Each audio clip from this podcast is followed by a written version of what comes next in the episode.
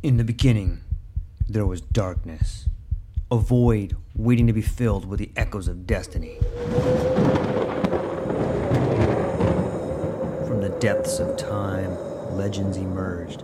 Heroes forged in the fires of adversity, their stories etched in the fabric of eternity. Through the sands of ancient deserts, across the vast expanse of galaxies, and amidst the tumultuous waves of the ocean, their journeys began. But amidst the chaos, there arose a whisper, a call to action, a beacon of hope. Now, as the world holds its breath, a new tale unfolds, a story of courage, of triumph against all odds. Join us as we delve into the depths of imagination, as we embark on a journey beyond the realms of possibility. For in every tale lies a lesson. In every legend, a truth waiting to be discovered. This is not just a podcast. This is an odyssey, a quest for knowledge, a quest for inspiration, a quest for the very essence of what it means to be human. Welcome, dear listeners, to a world of infinite possibilities. Welcome, dear listeners, to the True Life Podcast.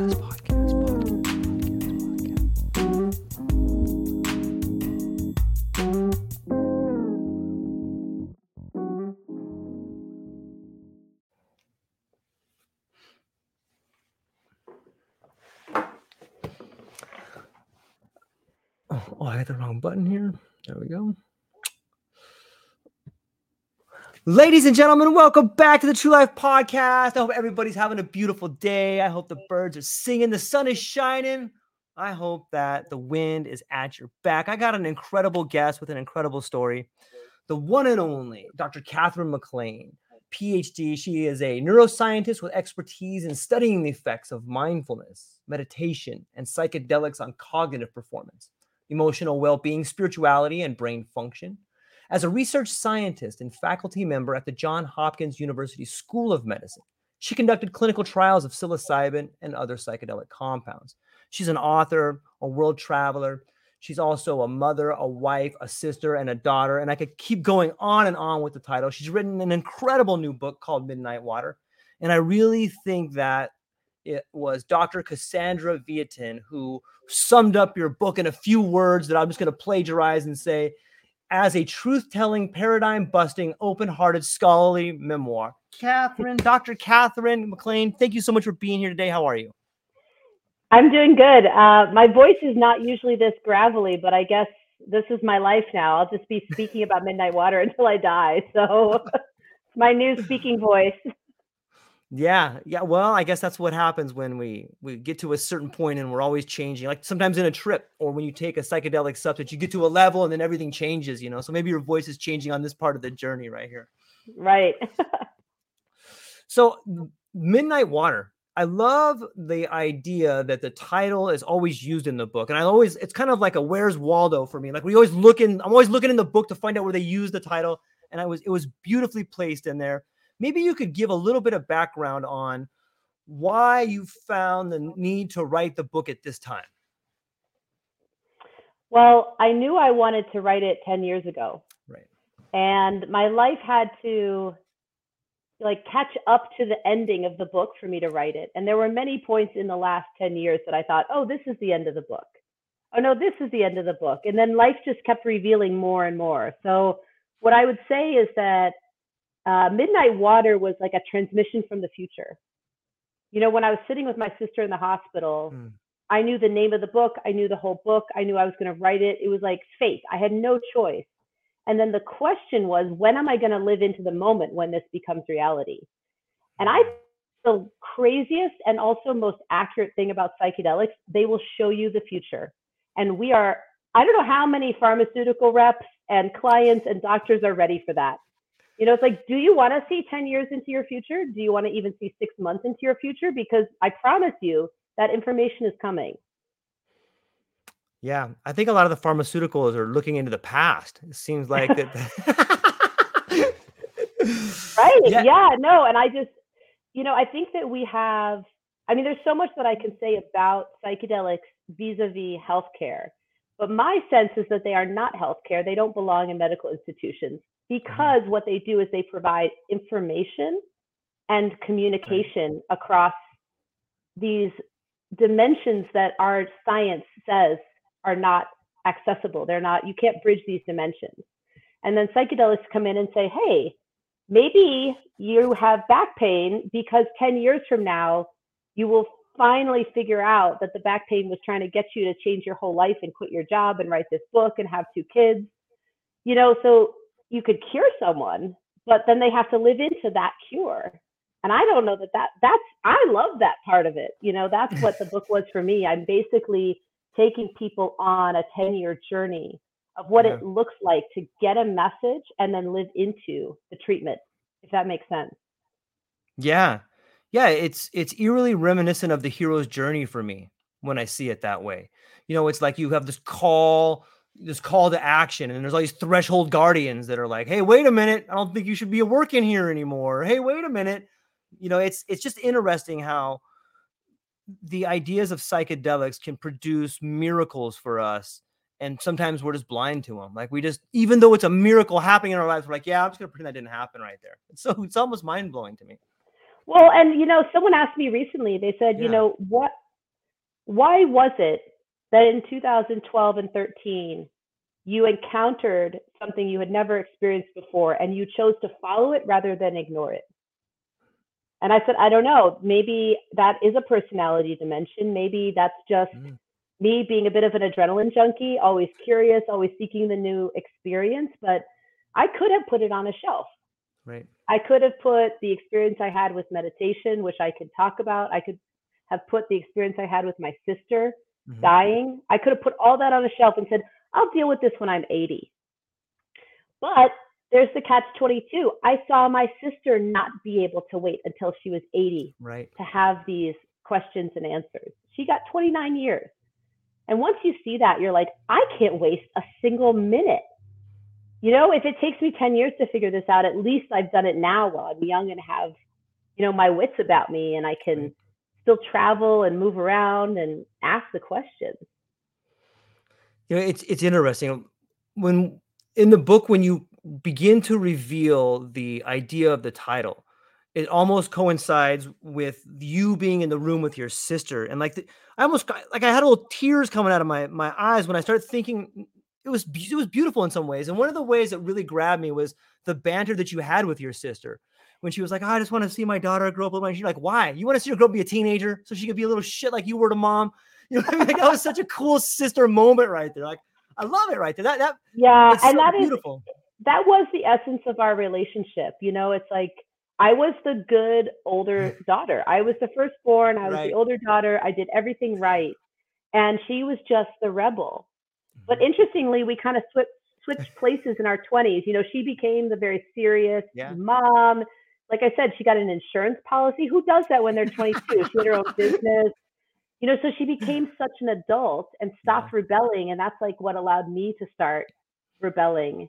And you know, her daughter now is a teenager and she's not a shit. She's she's perfect. She's great. She's amazing. So I was wrong, you know. Rebecca would have gotten the best possible mm. teenage daughter ever. So, you know, someone asked me, why do you find death so funny?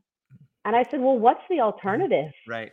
right. You know, the alternative sucks. It's like you might as well find the humor in these moments because otherwise it's just like unbearable. And that's what we had in her hospital room. Like there was the pain and the confusion. Mm. And then right next to it was the humor. Mm. And the humor is what kind of got us through, like, you know. Yeah. It reminds me of the relationship, that kind of the dark humor that psychedelics has. In a way that might be preparing us, right? No, that's true. And I think I talk about that in chapter two, when I say yep. that the mushrooms have a really twisted sense of humor. Yeah. Like they think it's cute to invite you to a party and surprise you with your worst traumas. Like they think it's like they're helping, you know, they're like celebrating yeah. the fact that you're finally aware of this shit that you've hidden away mm-hmm. and like won't look at. And the mushrooms are like, here it is. Like, are you excited? And you're like, oh no, you don't understand what being a human is like. I'm not excited. This is hard work. And the mushrooms are like, why? Like, come on. Right. We're getting to the good stuff. you know how long I've been trying to hide this? That's why I hid it down there. I don't want it up here, right? It just right. brings it right to the forefront right there. Yeah, yep. it's it's it's interesting to think about the way in which our relationship with reality can really change when we start to have a relationship with, you know, different heightened states of awareness and and different sort of, you know, be it psychedelics or any sort of mood altering ideas. Has your has your niece read your book? No, not yet. And actually, I'm so I'm we're we're picking her up this Friday, Thursday, mm-hmm. flying on my book tour to Bermuda and London. And so she's coming with me.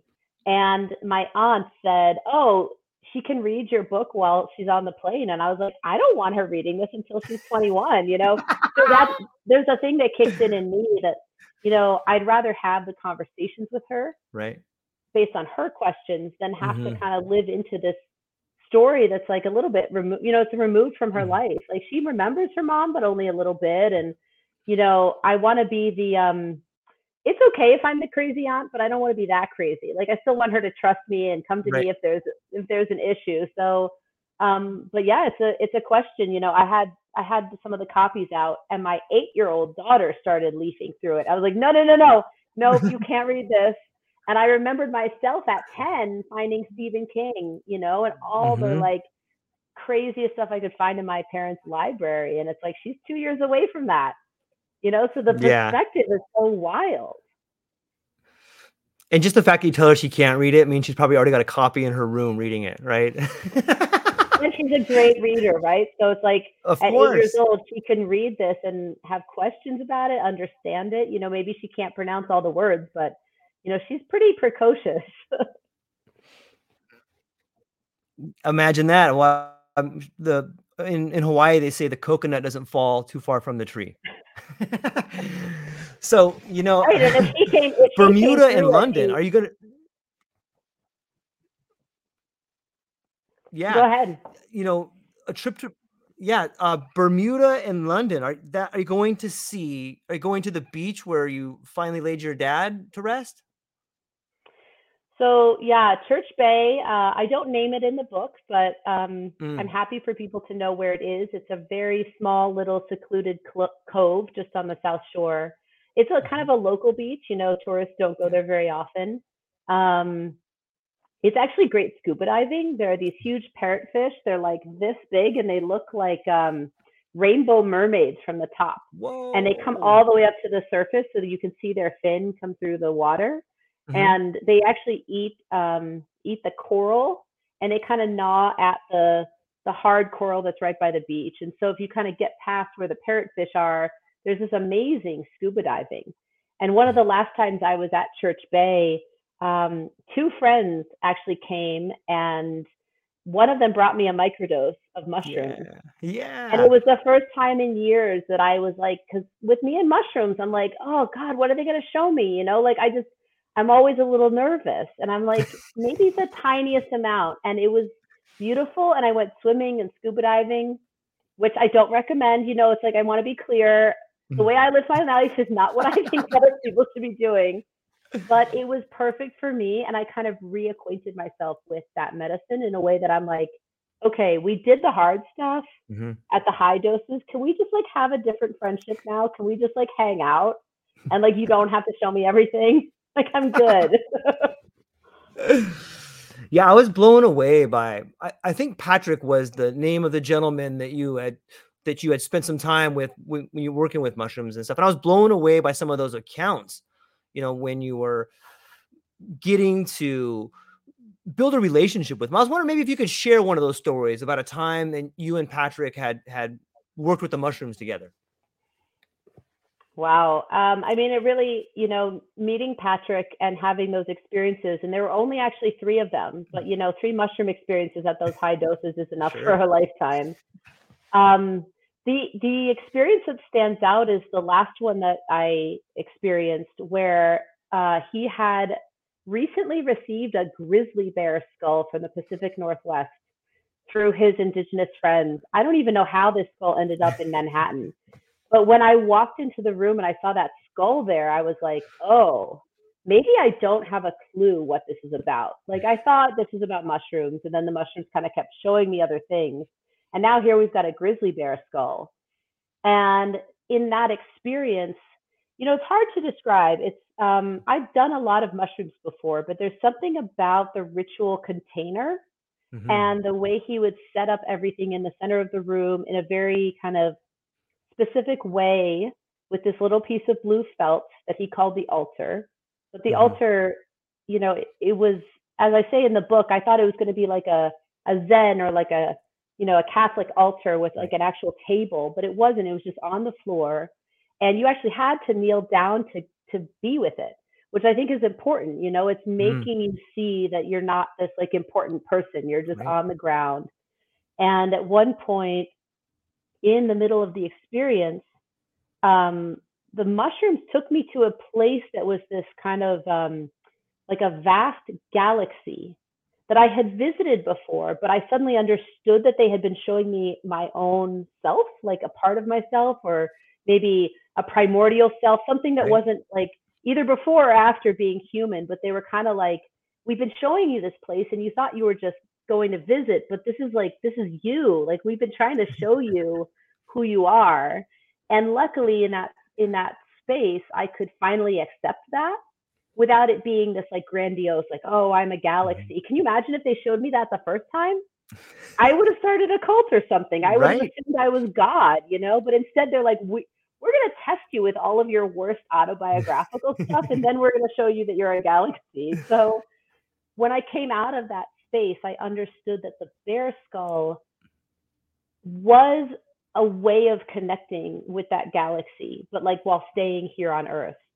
And it's another rabbit hole to go down, but for any listeners, there's a whole thing about bear clans, bear cults, the great bear medicine, the dreaming bear. People think that shamans learned originally from bears how to meditate and dream and how to go into these states of consciousness. So for this galaxy and the bear skull to finally be like, hey, like, you're here, thanks for coming. Yeah. It really felt like a moment of arrival. You know, I was no longer being initiated. They were like, okay, you, you've arrived. Like, here we go. Yeah, that's, I've never thought about it from that angle. But as you saying that, a bear that goes into hibernation, I mean, it must be an altered state of consciousness as well, right? I mean, that, that like that's a deep meditation. If you can just hang out for, you know, months on end in the in a quiet, dark room under five dried grams. I'm just kidding. Well, think about it, right? They would I go know. into a cave in total yeah. darkness. And I'm sure the early shamans were like, wait, how do they do yeah. that? Like, where where do I have to take my mind to be at peace for that amount of time, not needing food, not yep. needing anything other than darkness? So it makes sense. And yep. there's actually, where I live now, there's a mama bear that has come around a few times, and I feel so lucky. And when people are like, oh, do you have bears? I'm like, not enough. Like, I want ah. more. I want Like, please spread the word. I want the bears to know I'm here. Is that what inspired that chapter? Like, I think it was chapter six or seven in the book. Is that where the name came yeah, from? Yeah. So Mama Bear, the actual chapter Mama Bear was the final initiation mm-hmm. before being like, uh, not crowned, but like, um, like cloaked, you know, it's like, right. I finally like took on that identity in the sec- in that next chapter with, uh, with Patrick and my husband in the mushroom ceremony. But the Mama Bear chapter was like the final, I don't know, it was like the final mm-hmm. karmic release of like all of that old stuff mm-hmm. that I attributed to like Catherine, my life, the people in my life, my family. I feel like that meditation retreat helped me discard all of that mm-hmm. so that I could then accept that new mantle. And like outwardly, nothing changed. Like, I'm still Catherine. You know, I still have a lot of her traits and characteristics, but it felt like during that Mama Bear chapter, Catherine from the previous thirty-six, seven years was dying for good. Mm. And now we're kind of into the birthing phase. So yeah. You know, it's it's interesting because in the beginning of the book, you know, you there's a bit of foreshadowing where you talk about the idea of the midnight water break and a former teacher runs off and tries to get into her car. And then later in the book, all of a sudden, here you are at this retreat and you're running off. You know what I mean? No, I actually, Congratulations. I hadn't made that connection yet. You know, it's it's so true. So when yeah. I met Joan Halifax, and Joan is a fascinating person. You know, she worked with L S D back in the probably early seventies, late sixties with Stan Grof, and she worked with my mentor, Bill Richards. Um, she she says that when the civil rights movement really took off, she decided to be as clear and lucid as possible because she she wanted to be of service. And so she kind of made that transition from like taking tons of L S D and studying it to being a Zen, one of the first, if not the first, American Zen female teachers. You know, it's like mm-hmm. what she did was actually revolutionary. Right. Um, and when I went on her retreat, it was because I had felt totally insane for almost a whole year. And the teacher I was working with, I think, was getting exasperated. And he's like, you should go sit with Joan Halifax. Like, if anyone can figure out what the hell's going on here, like, she'll be able to figure it out. So it was on a whim. And I had never sat a full retreat like that before. And what I could say about Joan is she's like an expert in ceremony. Mm. And she really pulled everyone into almost like the mushroom altar. Her Zendo was like the altar. You don't know it at first. You're kind of sitting, you're going through the motions. And then at some point, things kind of like how I talk about in the book, at some point, the mushroom altar like reveals itself. And that happened to me on retreat with her. And sh- after that switch, when I was in that psychedelic space, that's when she told this story where she was one of the very few white people who had ever been invited into a Native American church ceremony with, with peyote. And you know, I know a few white people who've taken peyote, but it's, you get invited. You don't just right. sign up. You don't, there's no like buying a ticket to a retreat. And to be one of the only white people and still try to leave just like strikes me as so audacious. And it's mm. like that she, that it even, con- that she even considered that she could leave, I think speaks to our white privilege. Mm. You know, a lot of our privilege around like, oh, we'll just take what we want and leave. And why is she telling a story about peyote on a Zen retreat to a bunch of Buddhists? And I felt like she's telling me, like, this is mm-hmm. a story for me. She knows I'm never coming back to her retreat center. She's like, this is the last chance I've got. Maybe a few other people liked it. But um, I really resonated with the fact that she said she was in so much pain. Like, I think pain can make people try to do things like break the rules, escape, run away. Sure. And that the roadman found her. And he, it wasn't just, oh, I can't believe she left, let's move on. Like, they literally couldn't continue without her presence. And so again, that speaks to like, as a white person, sometimes we think like we're special, we're individuals, and we don't understand that we're part of a collective. And he was showing her that. He said, even with all your pain and your attitude and your privilege and you're like feeling like you're above us, we need you back here so we can keep going. And he made her continue the ceremony. So, you know, flash forward a, a couple, several weeks to sitting with my sister, and she literally died right at midnight. Mm. And I don't say in the book why, but the reason there were all these half full cups of water in the room was because she kept asking for water her whole last day.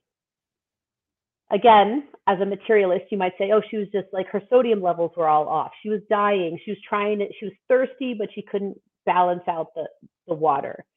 But from a cosmic perspective, it's like she was placing all of these water mm. glasses around the room to, to, to initiate that ritual. Like, here we go. Like, we're going into this ceremony. You know, it started around seven or eight in the, in the evening, I think, when she started her palliative sedation. And She she died at midnight. I saw all these, you know, half full cups of water, and like it was like I was back in the Zendo with Joan, and she was saying, "You can't leave the ceremony. Like, no matter what, you have to finish." And again, in that moment, I'm like, "Easy, right?" Like, I just I was so full of the positive aspects of the mystical experience with being with my sister that I thought, "That's easy. Of course, I'll." Finish the ceremony. Mm-hmm. I had no idea how hard it was going to get. And so in a way, both my sister and Joan gave me what I needed in that moment to survive the next ten years. Like, how did they know what was coming? I mean, Joan had been, Joan worked with dying people. She had been through mm-hmm. grief. She understood. I was she was one of the few people actually email, emailing me back during the hospital vigil. And, you know, she was with me. Um, there's no way that any of us knew how hard grief could get and that there would be a reason to stay with it, right? Not just like cut it off, take some antidepressants, get back, you know, get back to work. Mm.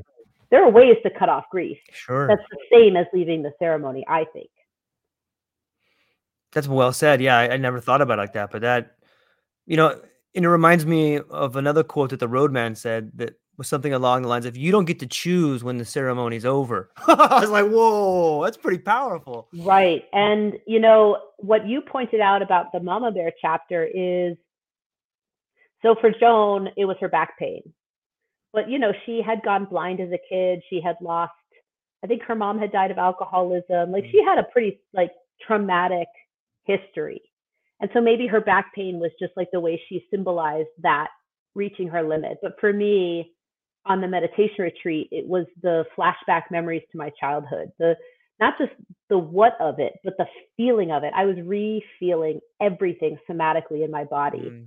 and being like, this is nuts. I don't want to feel this ever again. So isn't it interesting that as an adult, the only reasonable thing is to escape the situation mm. to just to feel what we've already felt as children or as teenagers or as young adults. I mean, it really speaks to the kind of pain that a lot of us have carried for so long that when we're finally confronted with it, we're like, I'm out of here. Like, this is nuts. But there was nowhere to go. I couldn't drive. I was in the middle of nowhere. Like, I could have gotten lost. So thankfully, the setting was like the roadman being like, she's not going anywhere. She'll be back. I did. I walked right back in, yeah. sat down, and it was like, okay. yeah, I think um, when I hear that story and I, I pair it with some of the things we were previously talking about, you know, there's something to be said about the container, like the rites, the ceremony, the ritual. And it seems like, you know, whether whether it is the altar from Patrick, whether it is being able to go back into the retreat and everyone is still on their pillow, or whether it is sitting with your sister, you know, there's something to be said about that container. And it seems like in modern medicine today, there is no more rites. There's no more rituals. There's no more something that surrounds us. Is, does that seem accurate to you? It seems like that's lacking. I see what you're saying, you know, and I, as soon as you started saying that, I started thinking about the Hopkins session room and how the session room is like an altar. It is like yeah. one of those spaces, but around it is, there's no cultural container for what is happening in that room. So the right. room works. The I I know for sure the room works, and it mm-hmm. functions in the same way as a zendo or as an altar or a temple or a church. But then just outside of that room, there's no continuity. And I remember when I was at Hopkins, like just trying to figure that out. Why is it that I can walk into a room and it's one way, mm-hmm. and then I walk out of that room and it's something totally different? And that's what made my mind like crack. You know, I don't like the term psychosis, but it's the closest mm-hmm. we have to what happened to me. And psychosis happens when you're confronted with two competing realities, and it's like they can't, they cannot exist together. So one, you know, one wins. Yeah. And usually the mainstream consensus reality wins, and for some people, the other one wins for a time. And um, no, I mean, this is. I, so I currently live on one hundred twenty acres of mostly forest. I have like a couple humans, you know, within driving distance, but there's a reason that I chose to live this way. And it's because I can't control the container outside of my meditation room, my house, you know, even like my driveway, but the woods and the forest and the animals create a buffer to whatever goes on here. And I hope that more people can experience that here. I don't know when, but at least for me now, I know that if I go into those spaces, I have that cultural container around me of wildness, of nature.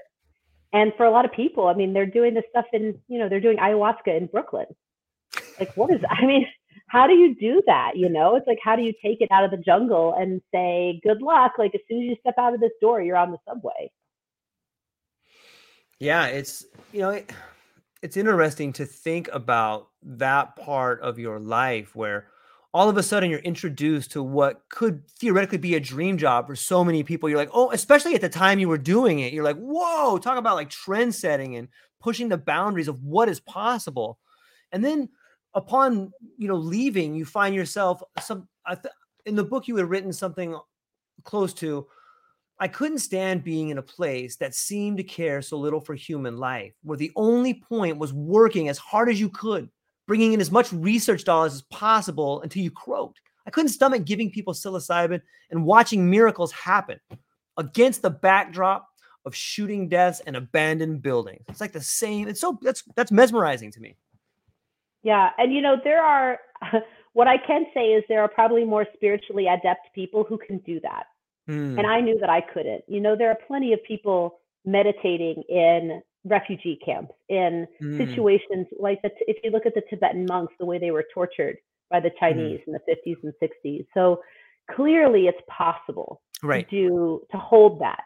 But I was at, at the point that I was at, I didn't have a lineage. I didn't have teachers mm. with me. I didn't have a community. So I was trying to gut it out on my own. And I think right. that's what the American Wild yeah. West cowboy thing is. It doesn't work for enlightenment. It just doesn't work. You can get to a certain point, you know, with mm-hmm. all the brain hacking and psychedelics and all of that stuff. But at some point, and this is what a teacher said to me once, he said, the point isn't to um, like triumph over death. It's to get to a point where even if you died on that spot, you could completely surrender and mm. you would trust whoever was around you or whatever was around you to to take care of what was left, you know, that you could just completely depart and that would be fine. And he said, it just, it challenges our notion of like, at Hopkins, I was like the lone wolf, you know, it's like, I was trying to do this thing that people had done before, but not that many and not that recently. Right. And, you know, my other colleagues managed it the way they managed it, but I don't think a lot of them allowed themselves to surrender the way I was ultimately surrender to the space of psilocybin. Mm-hmm.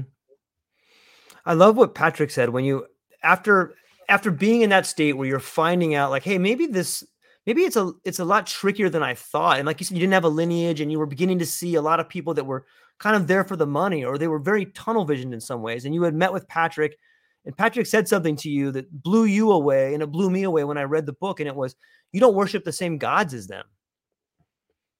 Yeah. Well, and look, I mean, uh, what just happened in Denver, Colorado, that twelve thousand person cult church service, um, there it is. I do not worship that God.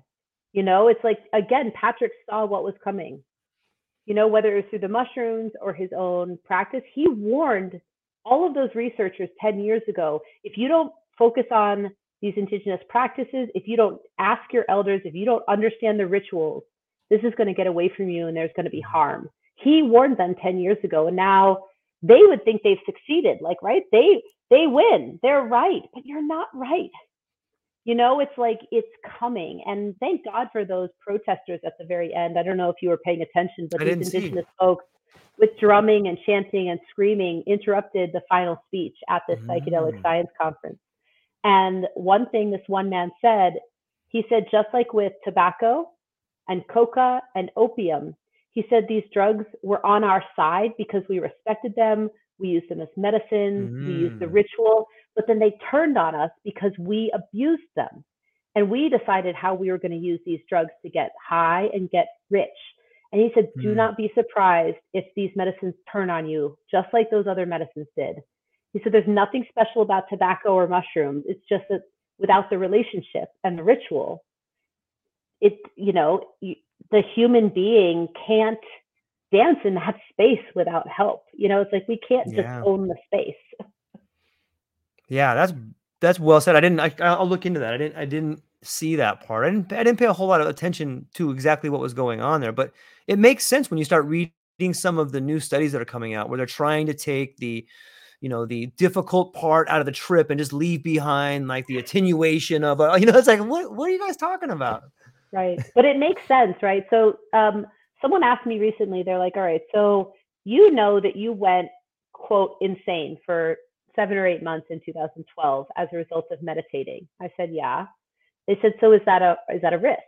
I said, you mean psychosis? Like, I don't know. What's the alternative risk? Like mm. being a workaholic, binge drinking, dying of liver disease or cancer at sixty, you know? So it's interesting how our culture has said this form of numbing out and abusing your body is okay, but this other form of challenge is not okay. And so yeah. when I hear that they want to come up with non-psychedelic psychedelic drugs to cure people, all I hear is like another way for, to numb people out, another yeah. way to keep people from feeling what they're feeling so that they go to work every morning and they don't take more than a day off when their loved one dies, and they just keep the system. It was actually Terence McKenna who said this: capitalism is a god, and it's um what's the term, a Moloch, like mm. a god that takes and takes right. and takes. It demands sacrifices. So we are worshiping a kind of god collectively now, and yeah. it's a god of money. And yeah. again, it's like I I know that those words sound really radical to some people, but I've I've been in the world of money. I can see its power. I can see how people worship it. It does a lot for you, but you know, it's like, what's that transaction? And mm. would you rather be working with the mushrooms instead, or like working with a god that actually cares about you a little bit, or is going to kind of help you along? The money yeah. god is not going to do that. Yeah. And it, there, there's a discount rate on that money god. Like the older you get, the more you realize, the less it's worth, no matter how much you have of it. You're like, I can't spend all this. Oh my God. I've this, fuck, God took everything from me, my my wife, my kid, right? Like it, it's worth less. And and I so so here's a question: is it a psychosis that you went through, or is it breaking out of the world and understanding, holy crap, I've been lied to my whole life. Everybody I know well, has lied to me.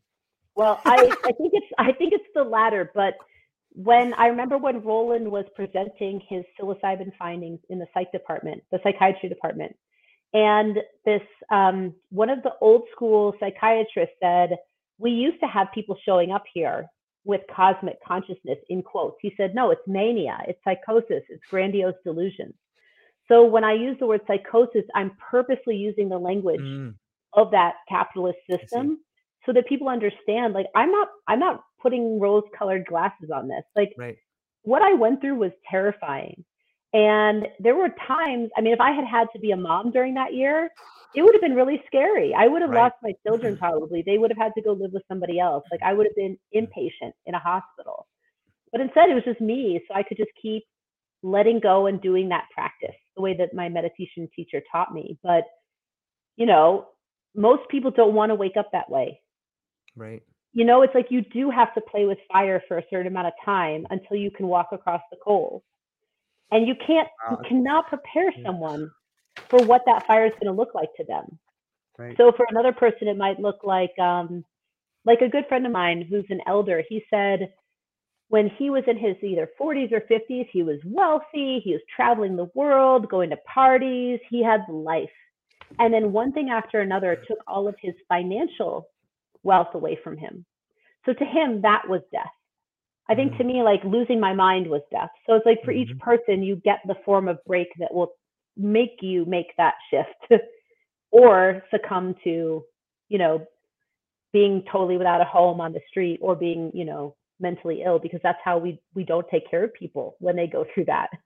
You know, yeah. those are the kind of two examples. Um, I don't know. I mean, I guess if you were living in a village where people are like, oh yes, this happens sometimes. And that's her year to go through this. So we're just going to mm-hmm. make sure someone takes care of her and takes care of her family, and she'll eventually get through it. Um, but I felt that maybe the the actual perceived risk of it to me made me want to get through it faster. Like it wasn't comfortable. Mm. I didn't know what was going to happen. Yeah. yeah. On some level, do you think that it was necessary? Like, I mean, was it one of the, it seems like, I can see how it would be one of the biggest life-changing growth experiences in your life. Yeah. I mean, um, you know, I talk about it a little bit in the book, but the thing that I want to kind of clarify here is that the year leading up to that annihilation experience, mm. um, I really was overworking myself. I really was, I was working through sickness. My back was killing me every day. Um, I really believed that if I got enough papers published in certain journals that I would finally have value, like I would have a rise. Mm. Like I had fully committed to that totally fabricated materialist reality. And so was it necessary? I mean, some people don't have the break. They just keep succeeding and right. succeeding. I don't know. I mean, if we track some of these people, what does it look like when they're on their deathbed? Probably I mean, sad. You know, I my, the closest example I have is my dad, but at least he mm. woke up maybe five years before he died because he lost his daughter.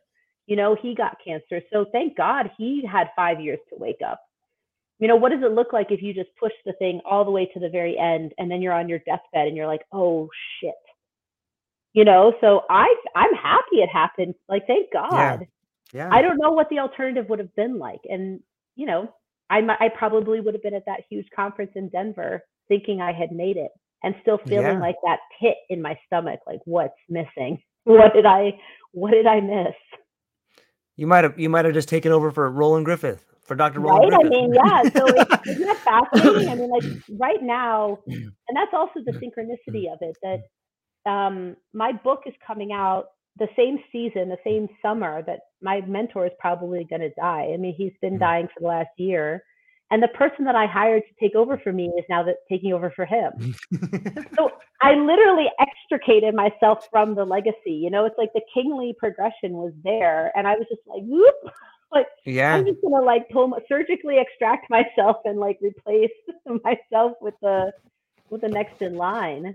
It's like Krishnamurti in some ways. You see the spiritual angles right there. You know what I mean? It's, it, it's so interesting to get to read. First off, thanks for being so honest in the book. I, it's probably hard to be pretty vulnerable at times to put yourself out there, but it's a fascinating relationship you had with your dad, and to see some of the traits in yourself, and to see your father, who was this very successful corporate lawyer, and then for you to be so honest about how you see the world of corporations. Like, that's a very, fa- a lot of moving parts in there. Yeah, no. And I, you know, the the interesting thing too about my dad, and I, I touched on this a little bit, but, you know, he was a rebel when he was a teenager and in his twenties. He was more like my sister. It was like, he was like my sister and me mixed together. And he did his on the road thing. He did his hippie traveling, you know, hitchhiking across the country yeah. thing. He did probably who knows how much acid. He listened to the Grateful Dead. So in a way, I think my um, my battle with capitalism is still his battle. Mm. It's like he just kind of passed the torch. Right. And in a way, it's like he was actually quite a, a genius about it. It's like, here's the system we can't beat. So I'm going to win in the system and then pass the torch to the next person who they might get a chance to beat the system, you know? So if he had just done, you know, fuck all at twenty-two, yeah, I wouldn't get this opportunity to now tell the whole world about the very thing that he also knew the secret of, this psychedelic secret. And it's it's an open secret now, you know, but it's interesting when you look back over generations and the people who came before did what they had to or could to kind of pass that torch. Mm-hmm. So that now I can write a book like this that's so vulnerable and will actually be read, and not just like a weird cult, you know, like, oh, that's so strange. Like, what's she up to? But um, yeah, I mean, my dad thrived in the corporate world. He loved it, you know, and so did my sister. So I don't knock people whose lives feel really good in that space. You know, I just kind of want them to remember that it's just, it's a bit of a charade. Like, mm. enjoy the circus. Be a good yeah. trapeze performer, but like you, you're still performing. Like, and just remember, you can set it aside anytime you want and just step away. That's all. Yeah, I think that's hard for a lot of people, and I think psychedelics offer you a quick, you know, water break, if you will, because it's so easy to become your identity. I am George, the corporate attorney. I am George, the truck driver. I am George, the stay-at-home dad. Like, I'm, you know, I'm, I'm all these things, but we get so caught up in that identity. We really forget about all our other connections. Right. No, I mean, people are surprised when they meet me and they're like, oh, you ran track. Yeah. I was like, yeah, I was an athlete. And they're like, that's interesting. Like, you're also a psychedelic person and an academic and a mom. And I'm like, yeah, I actually, like, at my root, I identify the most with being an athlete. Mm-hmm. And, you know, so it's just, you know, what, um, is it Walt Whitman? I contain multitudes. Mm, yeah. You know, so it's like, in a way, it's like, I think psychedelics help all of us feel at, at peace with all of ourselves. You know, we may, we may still choose what self we want to be kind of running the show for a period of time, but you know, the other cells don't go away. They're just kind of like in the background. And yeah. so that self who was really struggling for a lot of years, I mean, she's still there, you know, maybe given the right circumstances or wrong circumstances, she'll come back again and be like, oh my God, life sucks. You know, I don't want to be here. And I'll be like, hey, I remember you. We went through this before. It'll, it'll, it'll pass, like, you know, and then kind of that balancing act. But um, I think to most people who just know that they have one identity and they like go to work and they take care of their family and they, you know, they have a bank account and savings, mm-hmm.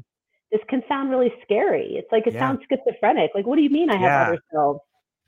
I don't want other selves. yeah.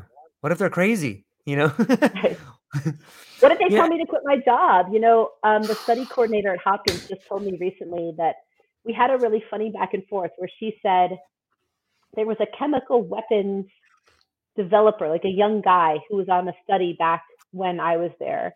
And he just finished his, um, his PhD, but in like another area. And I said, oh, I remember that guy. Didn't he also teach yoga in Thailand? And she goes, no, no, no. There were two weapons manufacturing people who we, who the mushroom successfully told them to leave their jobs. So it's like, That's we awesome. were joking. I was like, two for two. We got two people out of the Department of Defense after psilocybin. And again, that's what the government is worried about. They don't want all these young people realizing like, hmm, I could teach yoga. I could, mm-hmm. you know, like learn about philosophy. Like, I don't want to go figure out how to kill people. Yeah, I wouldn't be surprised if there's tons of papers about how to weaponize psychedelics to have people get rid of fear so they can just go murder more people, you know, or hey, get in the machine over here. Come on in. It's it's the new one. You know, it's, you know what? It brings me uh, to this other point. Interesting, yeah. yeah, that's such yeah. an interesting idea. Yeah, of course they will be used that way, right? Without of a doubt. Course. And then we'll just have to wake up to that new brainwashing. It's like, it's always like the, um, yeah, like what's the move? Like what's the move of the system to try to make itself relevant? And so now it's like, oh shoot, we have to make ourselves relevant through psychedelics. So instead we'll come up with bots who like train people to, you know, say they're not depressed anymore, but not have any of the other insights. yeah. Okay. Well, that, let, think about that. Like if you look at the way, like if you look at Denver or you look at where all the money is, you know, they're, they're frantically trying to weaponize fragility in a way that's like, okay, you can use this, but for mental health, because you have a problem and you have to come and it's going to be twenty-five thousand dollars and you can have this microdose and then you can have a Doctor Pepper on the way out. You know what I mean? Like, it's like the, the, the, I don't know, the McDonald's of transformation, right? Right. And, you know, it's like they, I think they tried to do that with mindfulness. And then the thing with mindfulness yeah. is like the uptake was so poor, you know, people are like, I don't even want to meditate ten minutes a day. You know, it's like they couldn't get the dose right to get people even to right. that level that it was going to, but you know, with psychedelics, I think, I mean, I only have two major fears and okay. I've kind of made peace with one of them, which is that everyone I talk to, friends, family, loved ones, whoever, I just say, unless you absolutely have to and your life depends on it, do not walk into a psychedelic clinic. Do not give them any of your money. Do not give them any of your health data. Do not trust these strangers with your mind. Like, find any other way possible that's still safe if you feel like you have to have this experience. So that's like, and yeah, I mean, people may think that that's irresponsible, but that's just where I stand. I think the risks right. are too great and we can't even...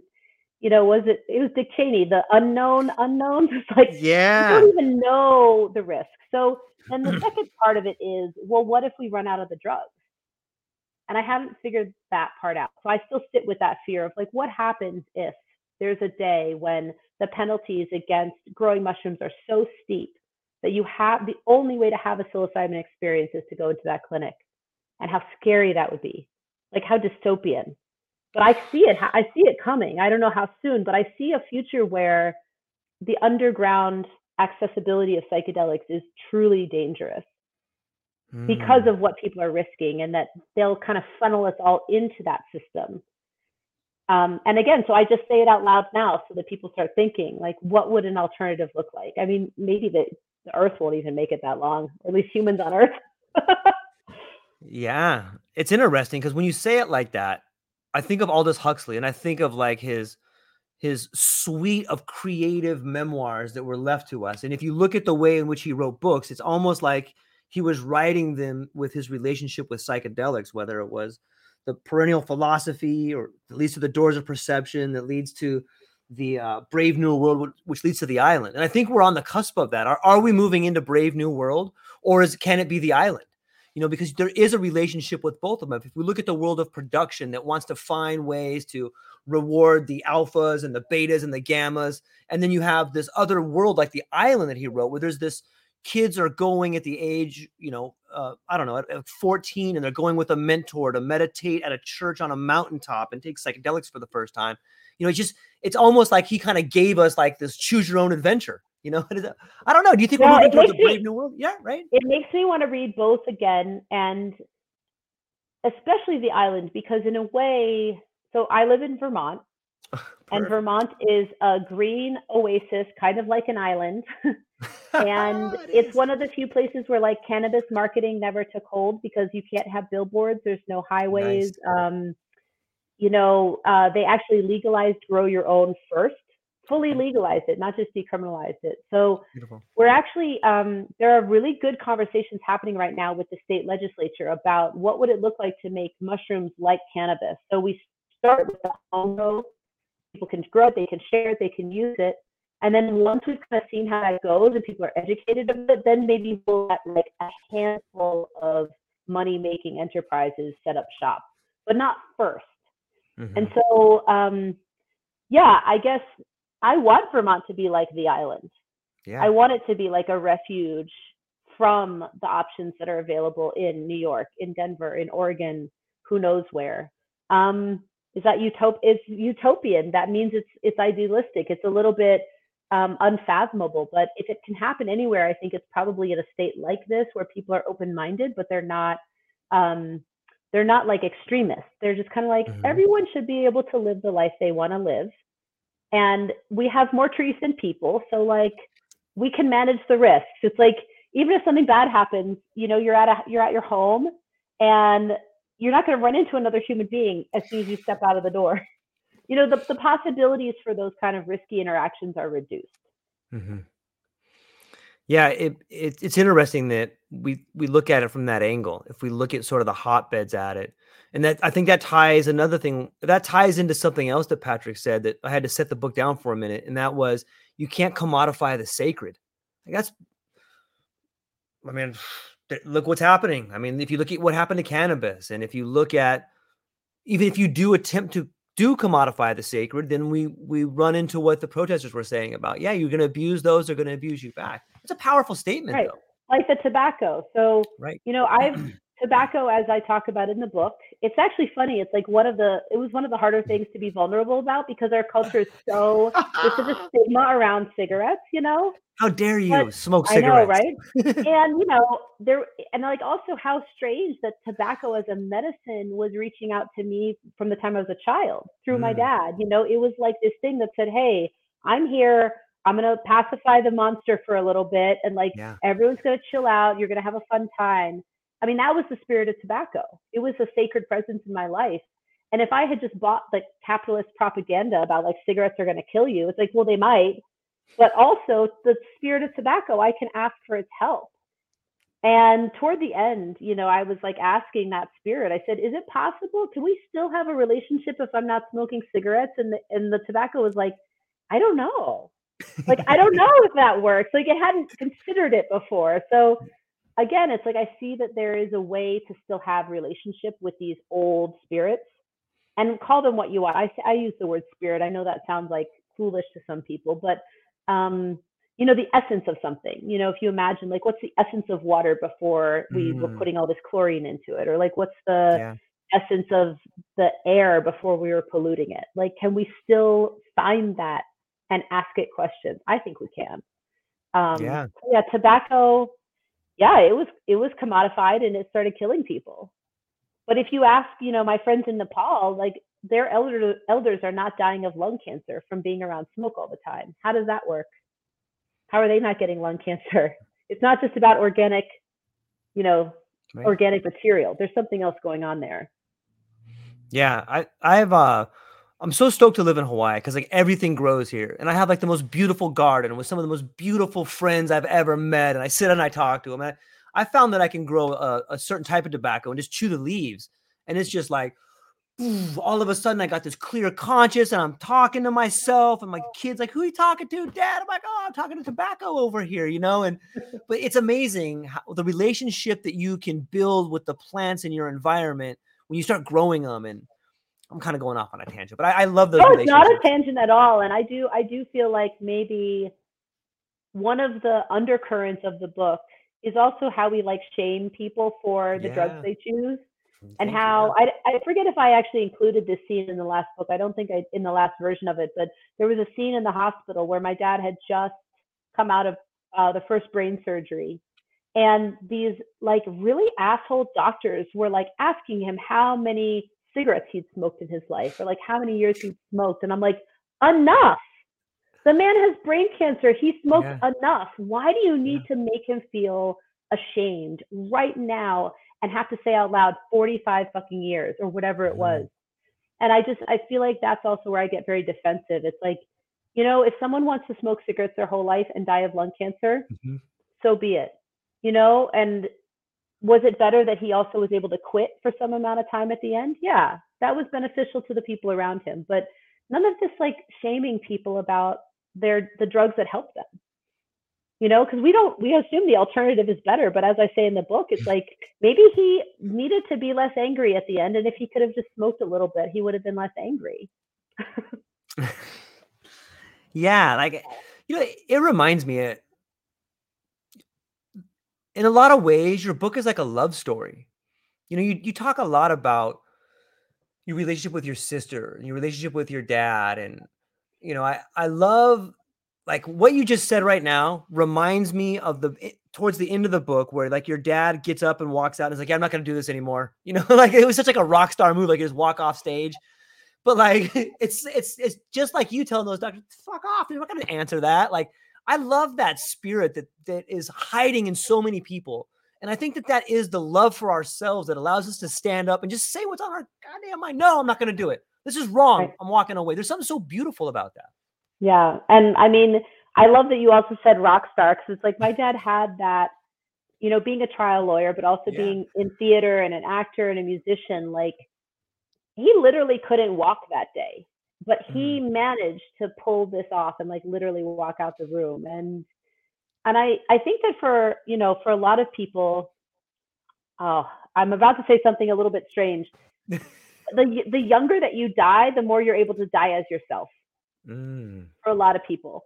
And what I would love is that people get longer, healthier lives and they still get to die as themselves, true mm. to themselves, not a shell of themselves, not a placated, numbed out, you know, apologetic, shamed, ashamed person who yeah. is like, oh, well, gold star, I made it to ninety, but I'm fucking miserable. And like, I don't know who I even was twenty years ago. So, you know, it's a controversial idea, but like, how can we find that balance for people where they can live the life they want in as healthy and awesome way as they can, and then they don't live any more than they need to into yeah. those years that they may be losing who they are. Um, and I mean, you can imagine where my mind is going, but like, as, as you can imagine, I'm a fan of euthanasia. Like, it doesn't scare me yeah. at all. But that's like about choice. I think that people, I agree. We all get one life. For sure. We might get yeah. more, but we definitely get one. Yeah. It's so, I, I'm not even profane is not even the right word, but we take the dignity out of dying. In some ways we commodify the end of life so that you can put someone on a machine and they're just, you know, I, I watched my, my great grandma, my grandma, just not even there. Just, they were just, oh, they were alive because of a machine, and they were alive for a year or two years because of that. And it's like, what the fuck are we doing? Like, this is, this is morbid. Like, this is ridiculous. You know, it's, it's crazy right. to think about that. Right. And you've got, you've got very religious and very well-intentioned people on the side of extending life. Mm-hmm. And then once, but once you've seen it up close, you're like, this is not, this not is life. Not a kind thing to right. do. This is not a loving thing to do. This is not selfish. Like a, a godly thing to do. Yeah. It's selfish. And, you know, I forget if I've had this price tag in the book, but it was, my sister's insurance spent ten thousand dollars a day mm-hmm. while she was in the I C U. And it wasn't quite, it wasn't ten thousand dollars a day for my dad to stay at home. It was less than that. It was still expensive. But couldn't we just get the insurance companies to realize that they can get paid just as much for people to be at home having an awesome death than to be stuck in a hospital. Not until we make the hospital less profitable, right? It's like as soon as, as, as long as the hospital is the place where they're going to make the most money off your body, that's where people are going to stay and that's where they're going to die. Unless you have to, I mean, the antics I pulled to get my dad out of the hospital as a sixty-six year old man with, you know, terminal brain cancer. Right. Why was I fighting the doctors to bring him home? It's absurd. And I think that until you've gone through it, people think, oh, well, like I have my, um, you know, I have my living will, I have my health advocate, like good luck. You have to mm-hmm. go to battle with these systems to get what you want. Yeah. It's, it's another great part of the book. You know, I, I think that you,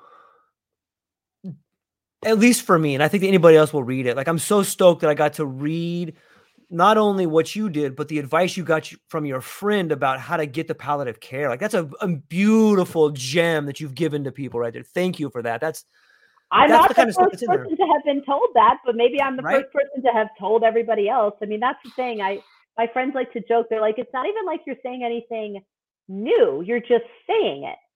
And yeah. people are like, how dare you just say this thing out loud? It's like, well, sorry, I don't believe in secrets. Like, you know, as soon as I learned something, and a friend of mine was the one who had to tell me, yeah. not the doctors, not anyone in the hospital. And, you know, you talked about the humor in the beginning, but that was a very humorous moment, right? Yeah. It's like, she, you know, my sister wanted, she said very clearly, why am I still alive? What the fuck is going on? This right. is torture. Can you just kill me already? Like, yeah. you know, in, in not so many words. And then once we realized there was a way for her to die quicker and without as much pain, she was like, come on then, like, yeah, either save my life or like end the misery, you know? And so once we figured that out, and I talk about it in the book, how it was me and her husband, who was a football coach, like a football play, you know, it's like, you know, the nurse would come in and be, and she'd be like, oh, how is she? And you don't say fine, you right. say, well, she seems like she's struggling to breathe a little bit, or she looks like she's in pain, and then they up the morphine. And as long as you play the game, they will up the morphine because they it's and it's, they know what's going on. Right. But it's like the whole system has to pretend that we're not actively killing people or actively trying to prevent, you know, a torturous death. It's like, so it was just interesting for me to kind of be playing that game. And then I say at one point, my dad was in the room and he said, oh, she, she's fine. And we're like, no, it's not fine. Like, that's not yeah. what we're doing here, Richard, you know? But um, on the flip side of that, my dad didn't need any pain medication at all. It's really interesting. Once he was home and he had what he needed and wanted, he didn't have pain.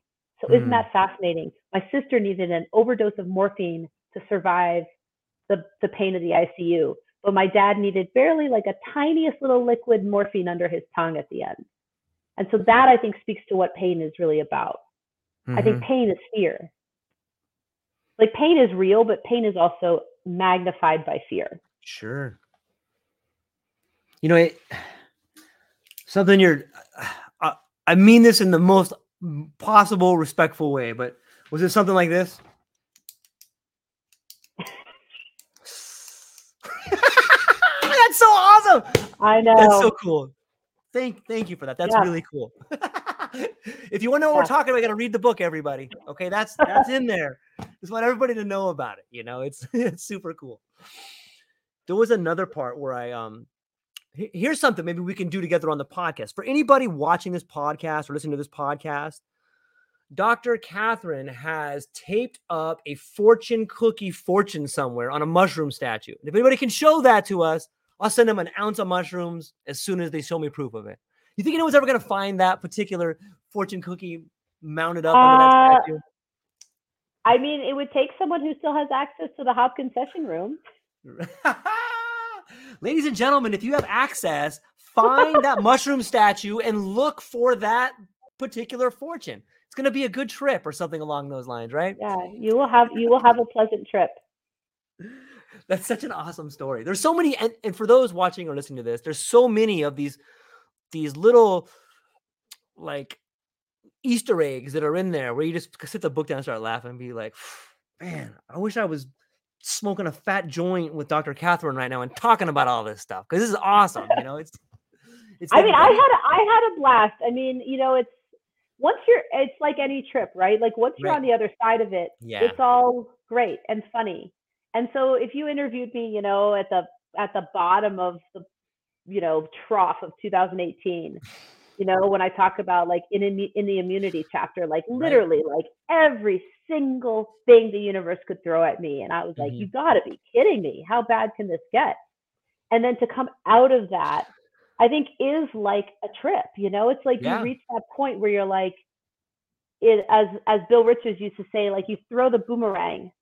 And when you're at the very farthest point, you're like, I'm, I'm toast. I'm out of here. Like, I'm never coming back. This is it. And then, and then it starts to curve back around.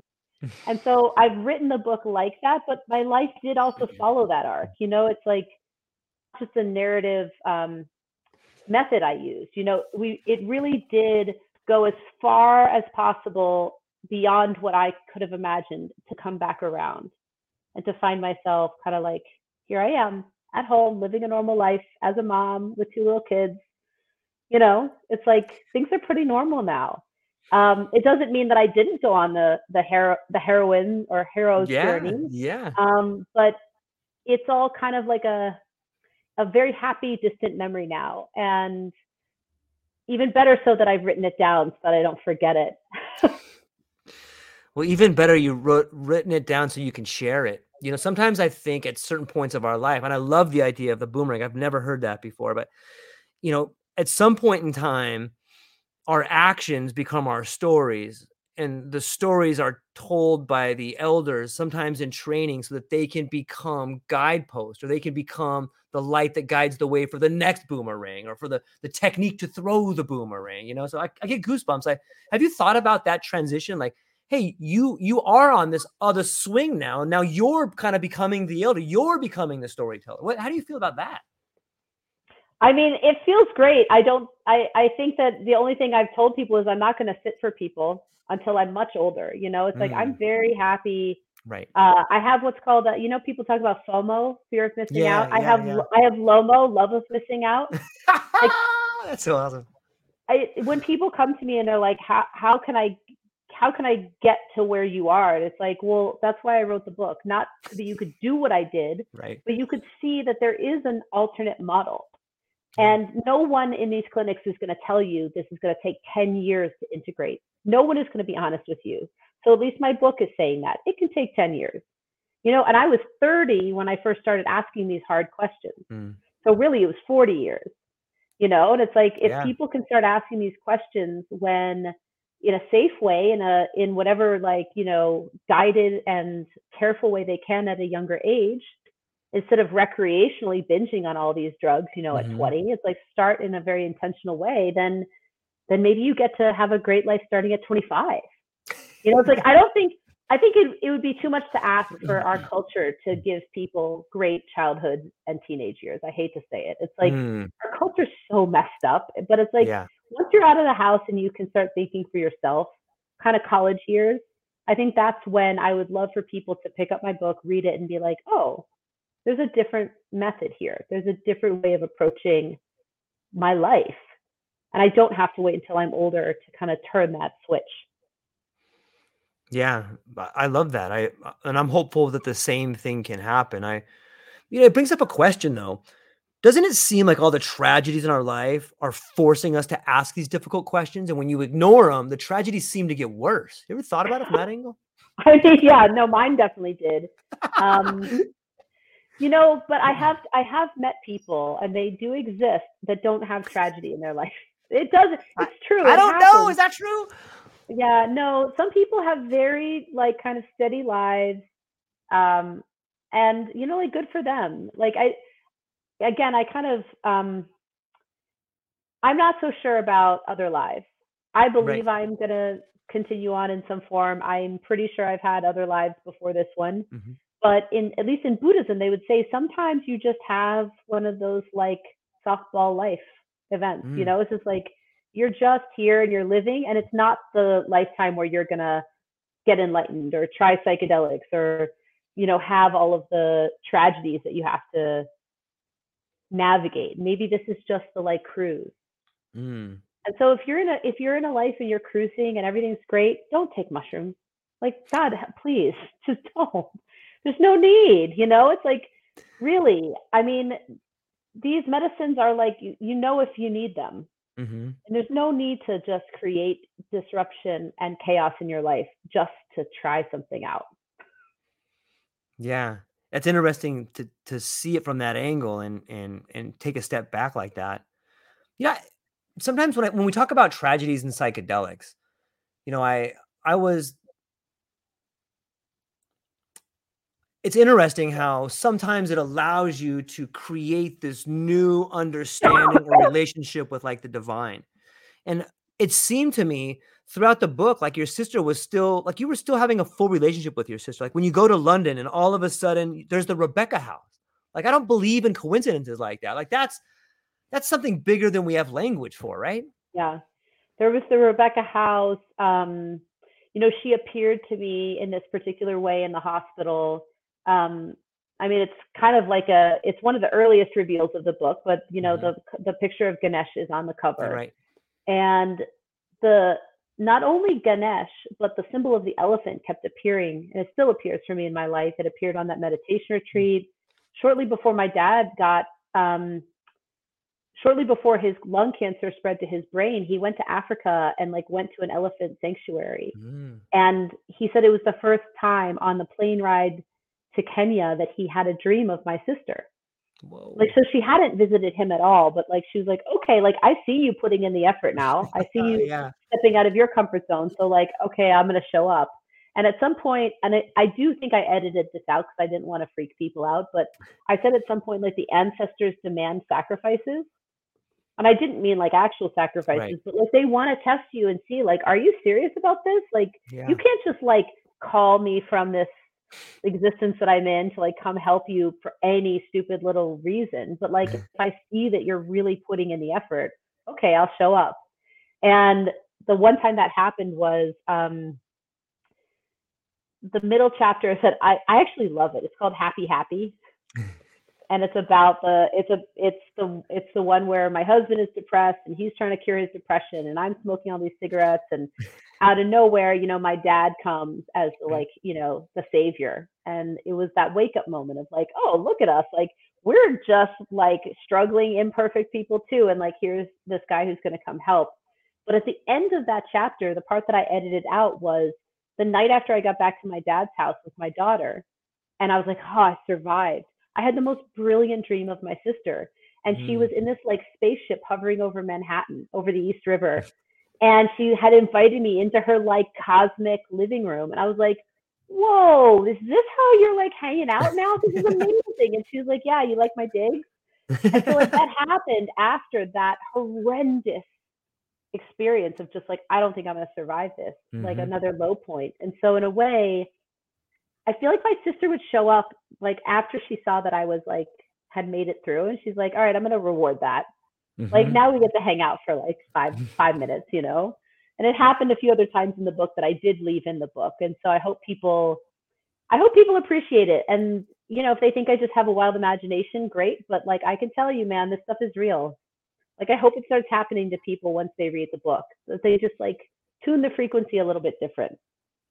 I like that idea of tuning the frequency different. I, you know, there, I think that most people who had a really tender relationship with someone they love or that loved them, they have felt or seen things that are just completely unexplainable. And sometimes it's just a feeling, you know, and it, it, that's enough though, for you to fundamentally change your relationship with spirituality or, you know, whatever you want to call it. It's, it's interesting. Did, was it, was there a fundamental shift after you lost your sister with like your relationship with spirituality after you lost your sister and then after you lost your dad? Did, did one prepare you for the other, or did one deepen the other, or did anything change there?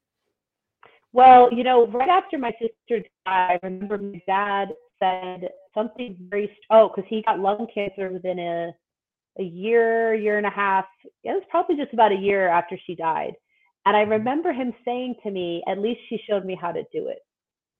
Right. And I, in a way, it was like kind of a shocking thing to say, because I was, at that point at least, still like furious with him. You know, I was still blaming him for everything and I was like, it's your fucking genes that killed her, you know, as if like, you know, that was his choice. I mean, I want the reader to appreciate how immature and rageful I was, you know, but when he said, at least she showed me how to do it, I remember going to Patrick and saying like, my dad's such an asshole. Like he's using Rebecca's death as like a guidebook, you know, like that's the most selfish thing ever. And Patrick's like, who did he say that to? And I'm like, what do you mean? He's like, who did he say she showed me how to do it? I was like, me. He's like, right. Who guided your sister through death? And I was like, oh, me. He's like, yeah. So like in your dad's like limited way, he's like, can you help me do this? Like he can't ask for help. So instead he's like saying it as a statement. Um, so, wow. uh, yeah. So I think,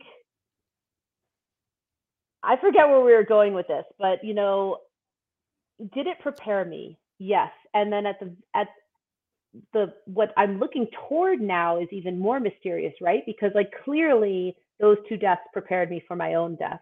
Mm.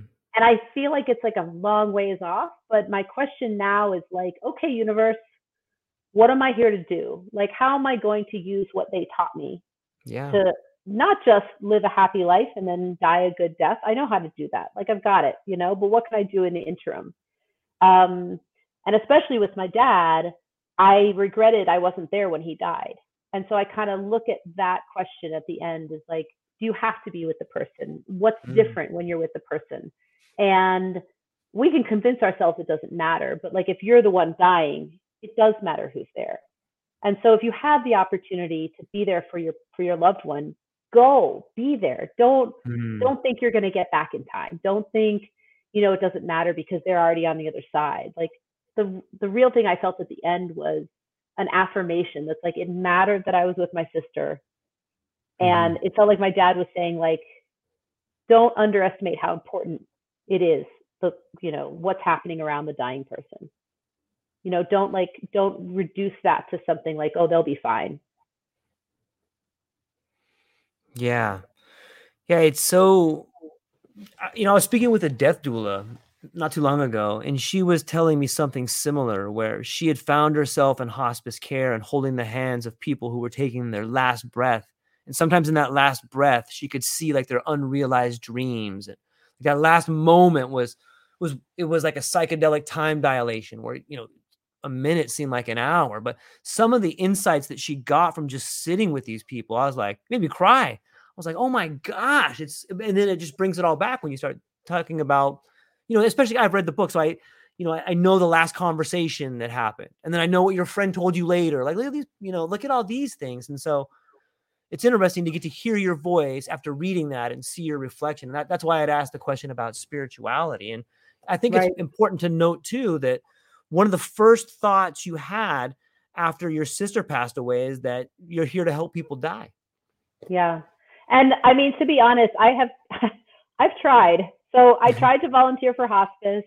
Every time I kept trying to put myself out there, death, death kept kind of being like, like, let's, let's, focus on your your first relationship with mm. which is with your own relationship to death, mm-hmm. and then you can go practice this with other people. So in a way I feel like death was also a guide, right. and kept showing me like if you haven't, and I don't I mean there I'm sure there are very like lovely uh palliative care doctors and mm-hmm. death doulas who are in their twenties, but mm. I feel like when you're dying you can smell the bullshit. It's like you can yeah. tell when someone is just phoning it in or doing a job.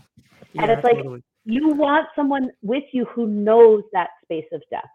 So I want to know that someone has lost someone. I want to know that they've survived something really hard. I want to mm. know and feel in that moment that authentically they understand the precipice that you're on. And so in a way, I feel like I tried to jump the gun a bit, like yeah. with the psychedelic hospice in the Isle of Man, or like, mm-hmm. oh, this is my ticket. I'm going to be a guide. I'm going to do this. I'm going to do that. It's like, what about I'm still afraid of death. And if I'm still afraid, how am I going to help other people? Because they're going to feel that on me.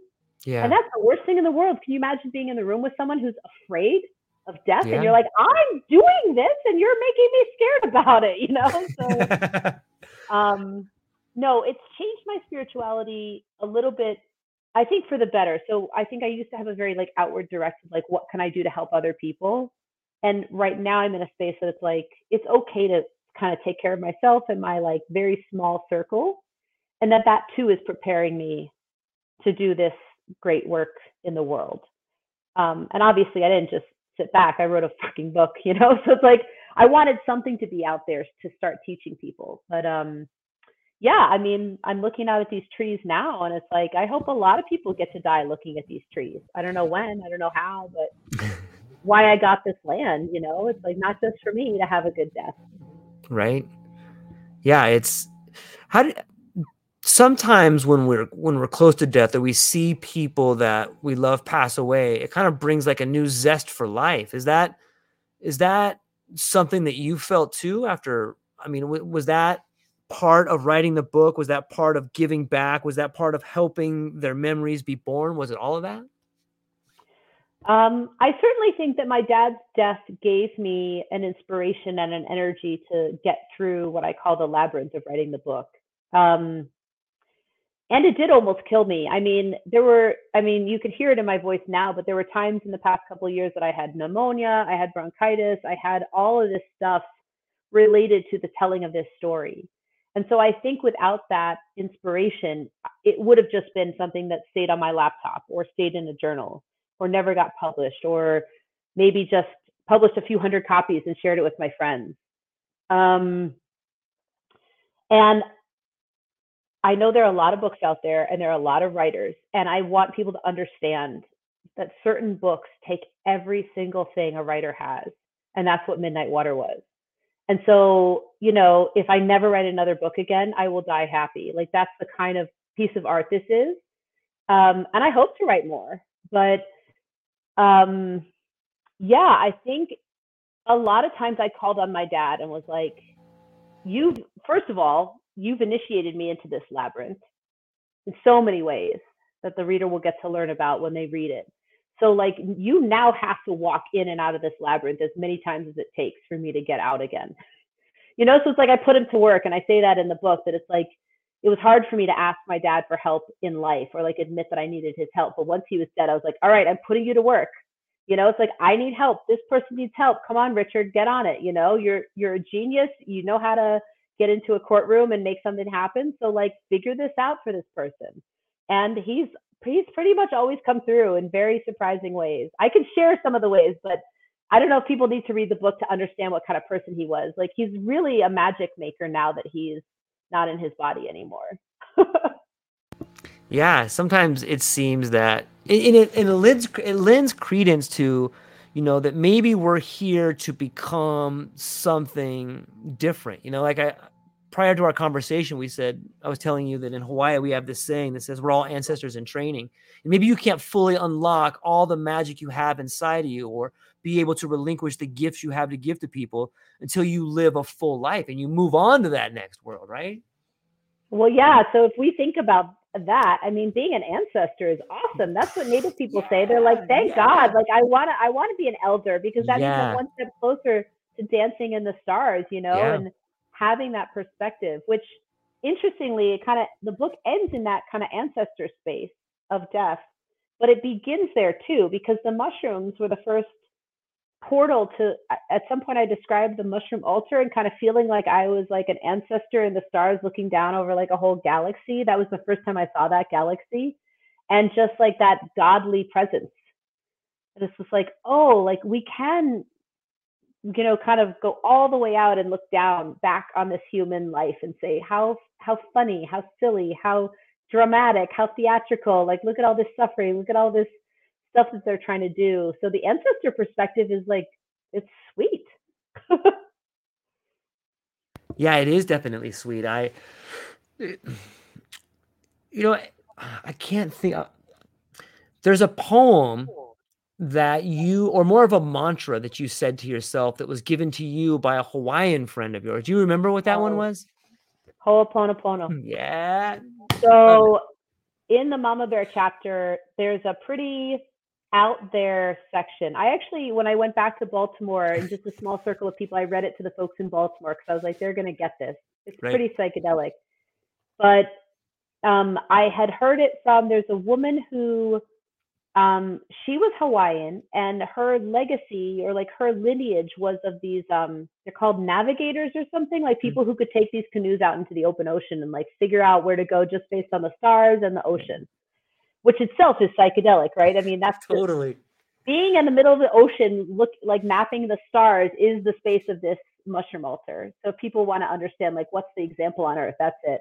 And so she was talking about this prayer, and that was in two thousand, two thousand nine. I had just graduated uh, with my PhD. So I had that prayer from two thousand nine, and it didn't fully come into understanding until that retreat, which was two thousand seventeen. Right. So quite a while I had to sit with that prayer, but it had been given to me. And, you know, in it is, um, I had turned the last phrase from please forgive me to I forgive you, right. Which is interesting, right? It's like I needed, I really needed to forgive my dad before I could forgive myself, before I could ask for forgiveness from other people. You know, people now, they're like, oh, well, you forgave your dad. You're like, forgiveness should be easy. I was like, no, no, no, I did it once. I'm, every single time you do it, it's hard. Like, you know, just because I've done it once doesn't mean I could do it for all these other situations. Or asking forgiveness is also really hard. Um, but it took me into a very mystical place that, mm. um, uh, what is it's uh, thank you. I love you. I'm sorry. Please forgive me or I forgive you. Mm-hmm. And yeah, I still have not been to Hawaii, so maybe maybe there's a mystical treasure waiting for me in Hawaii that was planted by that prayer. I guarantee it. I guarantee it. Just being here is like a mystical treasure. You know, when I, when I walk outside, and I'm like, oh my gosh, it's so beautiful here. And when I read that, I was like, oh, she gets it. This girl gets it. You know, so I'm well, so stoked. And so interestingly too, and I don't talk about this very much in the book, but Ram Dass mm. is like has these little cameos throughout the book, right?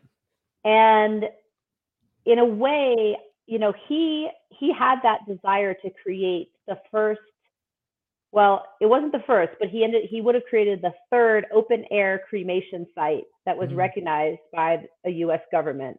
And he couldn't make it happen in Hawaii, you know, so he was he ended up being cremated in a normal, you know, retort, just like my dad was. And um Crestone is one of them. And at Shambhala Mountain Center, where I was a meditation researcher, I actually witnessed an open air cremation in America for the first time. And it, re- it, again, it blew my mind wide open. This was, there's something about these death rituals that itself is very enlightening. And I feel like it sounds crazy. Like only people like me and Ram Dass would say, I want to have an open air cremation site. Mm. Like they're like, why are you trying to do this with your life? Like, what does it matter? It matters that people can see yeah. firsthand the transmission of consciousness, that like the consciousness goes and then the breath and then all of the sensations, then the body, then it's then the ash, then the smoke. So it's like to see that, I think, heals that death wound. Mm-hmm. So in a way, I think for, you know, there is this lineage that, you know, Ram Dass ended up in Hawaii and couldn't quite get to that final, that final uh, finish line. But I was like, I told my brother, I was like, if I can figure out a way how to do open air cremation in Vermont, I'm going to do it. You know, he's like, he's like, you've just blown right past psychedelics. You're like, well, what's the next extremely taboo thing that no one here in America knows anything about? Yeah, it, it makes sense because if, if you look at the way in which we treat death in the Western cultures, like the fact that we don't have an end of life rite of passage is scary in itself.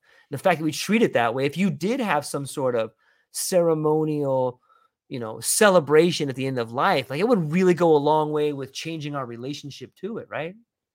Right. It doesn't have to be open air cremation. I mean, that's right. Just the example that I was introduced to through Buddhism and Hinduism. Yeah. But um, yeah, you could be, you could plant your loved one under a tree and like cultivate a forest, you know, you could, mm-hmm. which there are cool people doing out on the West Coast now with this like recompose. They're like turning bodies into soil, which then grow trees, which is really cool. Um, but it's, you know, whatever's the opposite of embalming someone and putting them in a in a material coffin that's mm. going to sit there and not rot. Yeah. You know, there are native cultures say that we're eliminating that whole cycle of life by not letting bodies go back into the earth, by not letting the transition happen all the way. And that's part of why we're so sick. Yeah, that makes sense. If, I never thought about it from that angle, but yeah, it makes total sense too. If you just look at the way we're, anyways, let me let me shift gears here a minute and talk about like. So I I really admire the way in which you talk about your relationship with the different sorts of psychedelic substances. I'm reminded of Carlos Castaneda and how they talk about allies. And, you know, I, I had to set the book down when I got to the part of L S D where you're like, it's just too fucking long. It's just too goddamn long. It's like seven hours and another five hours, you know, it's so, it's so true. But I, I really admire your relationship that you've built with the different sorts of, you know, substances out there that help you see different things. And in the book, you talk a little bit about how you, you really have built up a great relationship with M D M A. I was wondering if you could talk about that a little bit, like your relationships to the different substances. Right. No, I mean, it feels like, um, as someone who felt somewhat alienated from her own culture and family, mm-hmm. I kind of feel like they're my family members. Yeah. You know, and idea. I kind of think about them each having a different character. I actually, now that you say that, I was, I put L S D on the shelf a long time ago, but I hope, you know, it's like, yeah, I, you know, I have two little kids and I've got a lot to do, so I don't have right. twelve hours to, to spend yep. with that friend. But, um, you know, M D M A, it's so interesting because I didn't seek it out. Um, it found me at Dartmouth uh, as a college student. You know, I was mm-hmm. probably nineteen years old, and some kid brought these little capsules up from, they weren't even hard pressed pills. They were pure Molly from New York City. Mm.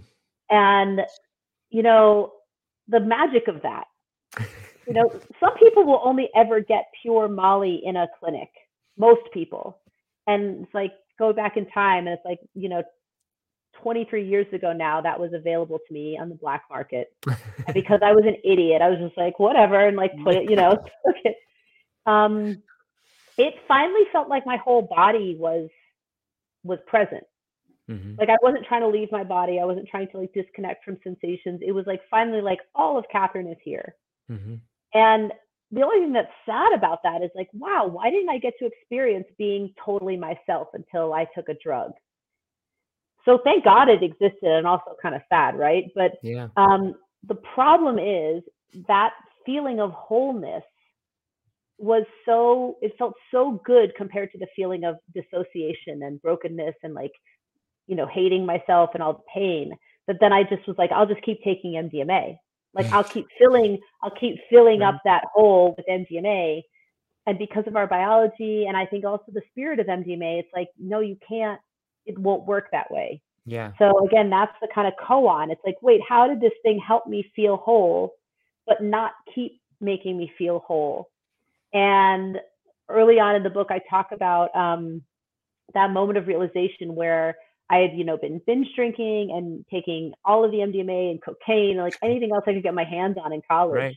and also taking care of that monkey that I was doing research with, giving her ketamine because she had pain and she had a wound. And then finally, both of these things coming together and me realizing like, oh, I'm really messed up. Like, I'm going to, like, my life is over if I keep just like blowing through this, you know, this experience and trying to not really look at what's happening. And so again, M D M A went back on the shelf for a while. There was one experience I had at Burning Man, but um, within like two days of that experience, I just felt so depressed. And I, I, I do want to take a minute and say, I know that M A P S and Rick Doblin and all of these very well-intentioned people don't believe that the come down is true, that they're like, oh, mm-hmm. just if you do it recreationally. I think it's really true for a lot of people, and we have to pay attention to that. That, like, you need to really take care of yourself for the few days after M D M A, and if you have a really terrible day, just, like, remind yourself, like, this is what happens. My brain is building mm-hmm. serotonin back up. I literally have no serotonin right now. It's very hard to function without serotonin.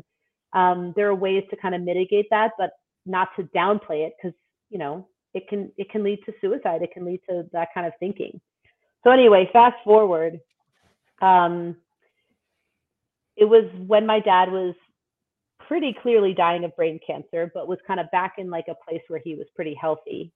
So we knew he was going to die, but he was healthy currently. And I was like, well, I'm freaking out now. You know, it's like the most powerful person in my life who's caused the most difficulty, but has taught me so much is going to be gone soon. Like, what am I going to do? And that's when M D M A like kind of like said, hey, remember me? I can help with this. Yeah. Remember me? And I really had to trust that it wasn't just going to be like it was when I was a kid, like when I was a college student, that maybe there, and, and how does that work? How does a drug exhaust itself and then yet come back into your life and still work? Mm. Um, so I personally think that M D M A is just as sacred as mushrooms, um, as the indigenous healing medicines. I think that, you know, L S D is a bit of a trickster. I think it has a sacred side and it has like a hedonism side. So I'll just, again, I'll, I'll leave that for others to pontificate about, but I feel pretty strongly that M D M A is one of those sacred, sacred spirit entities that kind of came through our culture at a certain time, and it will heal a lot of people, but I just don't think it should be confined to a medical institution. Yeah. It wants to be free. It's true. It's it's interesting you brought that up. I was talking to a scientist from, I think he was from Berkeley, and he he was telling me about like the Blue Monday study, because I he had asked me, "Oh, George, what do you think that after M D M A that you feel bad?" I'm like, "Absolutely. Like the next two or three days, like I'm just all wrecked." And he's like, "Well, let me ask you this: when you ingested M D M A, did you do any other drugs or drink a lot of alcohol with it?" I'm like, "Oh yeah, I totally did all that." And he's like, "Well, don't you think that maybe if you had pure M D M A and you didn't have all these other substances, that you wouldn't have that come down period?" And I was like, "I can't tell you because I've never done it that way." But well, you know, see, I do. I can tell you. I can tell you, yeah. Having done it, all of the very irresponsible, recreational, sleep deprivation, totally. Not enough this. Yeah, it still happens even if you do everything okay. right. Right. At least for me. And so here's another little, this is like a biohacking thing. So there's yeah. um this thing called, what is it, three sixty-five D N A. You can find out all this information about your mm-hmm. genetics, but it doesn't go to some like, mm-hmm. I don't know, someone's like vault somewhere for them to like right. develop right. A I. But um, I learned that I have these two short serotonin alleles. Oh. And if you have if you have two long serotonin alleles, usually like you're not susceptible to mental health issues, you don't get addicted to substances, you're a happy person, you're happy-go-lucky. If you have one short allele, you have a greater chance. If you have two short alleles, you're like effed. Mm. So when I found that out about myself, I'm like, no wonder. Like I've been trying to make up this, this right. deficit in serotonin my whole life. No wonder M D M A felt so good the first time mm-hmm. I took it, because I was actually finally functioning. And so what I would say to people is, if you want to be really smart about this, you can find out where your deficits and strengths are in your body, your history. Like, I really want people to be scientists about their life. And so it's like, right. find out where risks are, find out what medicine is going to fit the most with your genetics, your history, your trauma, your memories, you know, your family life, how you want to work in the world. And then they'll probably be the right medicine for you. You just kind of have to do a little bit of, of grunt work, you know, to get there. And certainly don't just, you know, because a doctor says, "Oh, I heard M D M A is available now. You want to try it?" Be like, "Hey, maybe I'm going to have a really hard Monday, Tuesday. And if I've got five kids in the house, like I want to take a vacation for a week instead of come right back." Right. Right. Yeah, there's something to be said about understanding the things that you're working with, right? Like, and it is a relationship. It is like, okay, with this relationship, I'm going to be wrecked for like a couple of days, or with this relationship, I need fourteen hours. You know, it's, it's, right. I, I think that there's something to be said about the person who builds that relationship at a young age. And for a lot of us, it starts off as recreational, but later that recreational relationship turns into almost an optimization relationship. We're like, hey, if I have this, then I'm going to be able to get through that. And it's in, in a weird way, it's kind of like dating in a marriage. Like you're, when you find something you like, you go out on this date a little bit, you have this great time, maybe it's a little irresponsible, but you had fun. And then later in life, you grow to love it in a different way, right? It's kind of crazy yeah. to think about. No, I like when you talk about the thing about elders and ancestors, like, I hope I get to an age where I'm still like, you know, interested in taking these things, and I have a lot more time on my hands. Right. Just have these days where I'm like, hey, I haven't gotten to try two C B in a long time. You know, does anyone does anyone still make two C B? Is that still available? Can I try that? Which again, I found produced even a worse hangover headache than M D M A. Mm. And mm. Sasha Shulgin always said that two C B and M D M A were two of his favorites. Mm. And it's interesting that like he didn't talk about what it feels like afterward. And like, does it, did it not bug him, or did he not get it? But like, for me, it's like, you couldn't pay me to have that kind of headache two days later again. I'm like, no, thank you. Yeah. It's fascinating to think about. I, I do hope that,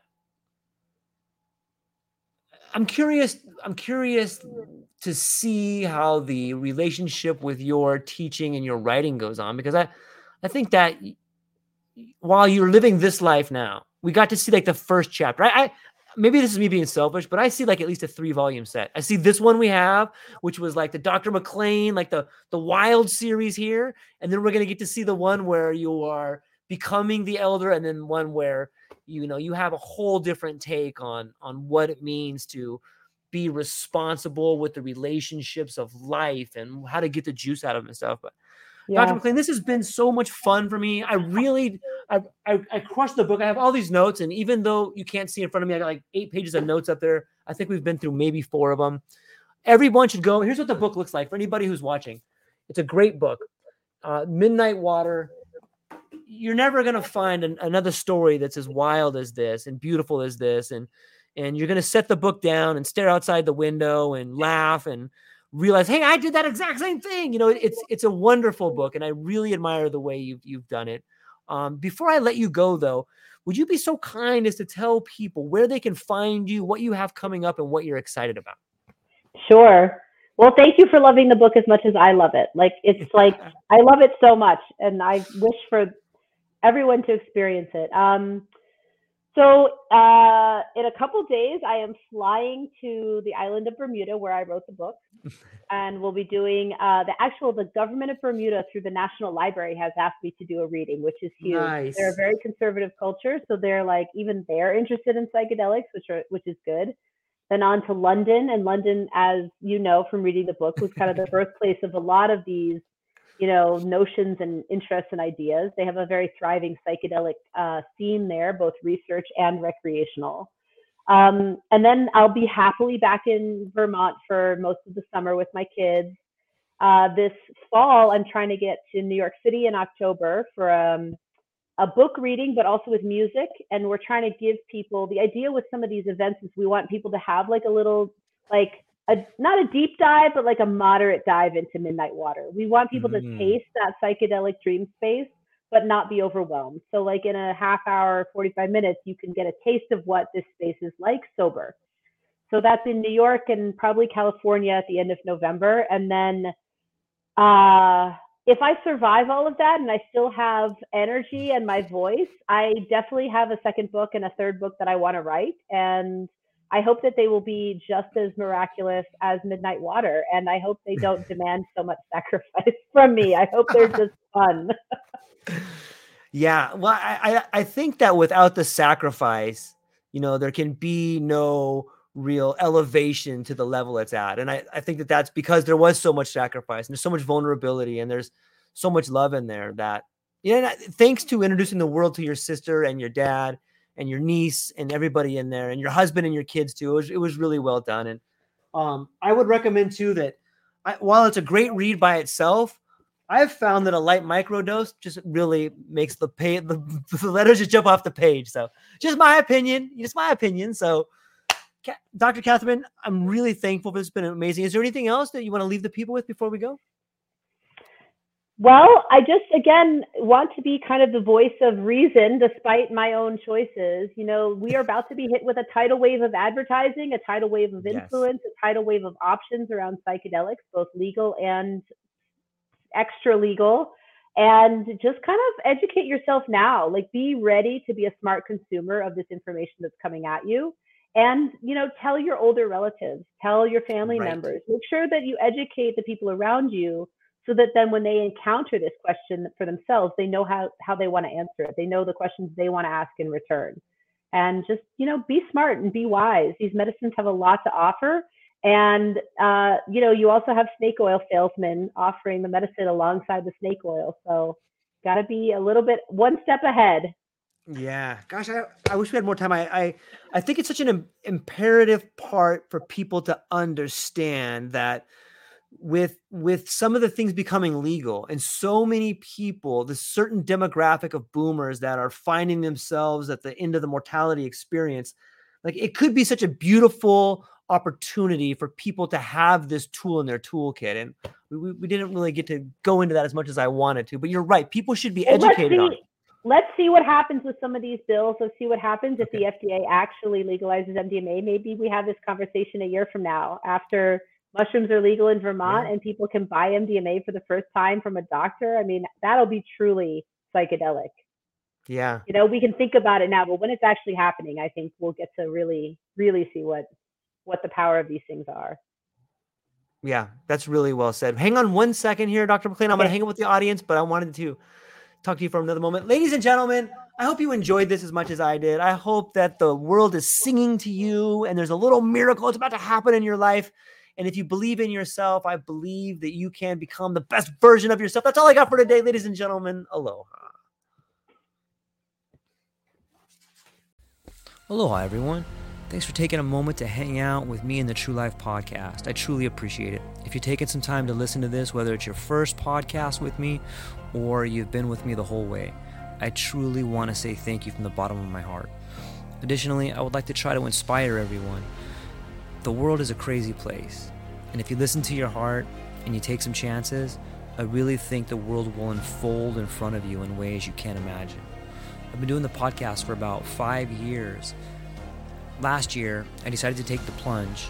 Well, circumstances dictated that I took the plunge, and I did. I've begun working on the podcast full-time for almost a year now, and it's been so rewarding to me that I just want to try and inspire other people. If you have a dream, if you have a vision, follow the voice in your heart. Listen to the song on the wind and embrace the challenge. I think you're strong enough, you're smart enough, and you're good enough to make your dreams come true, but you have to believe in them. And I truly believe wholeheartedly that if you take a chance, a real chance on what is possible, then your dreams will unfold in front of you. Uncertainty can be a monster. It can be something that we run away from. But much like fear, if you stand in front of it, it's not that big of a problem. I know everyone listening to this has a dream and a vision, and I hope you all conquer it. And I want you to know it's possible. Take baby steps and move towards it, and you will get closer to it. Your relationships will be better. Your life will be better. And you know what? You deserve it. You're an amazing person. If you get a moment, go down to the show notes. If you can, support the show. Thank you so much for being here. Now let's get to it.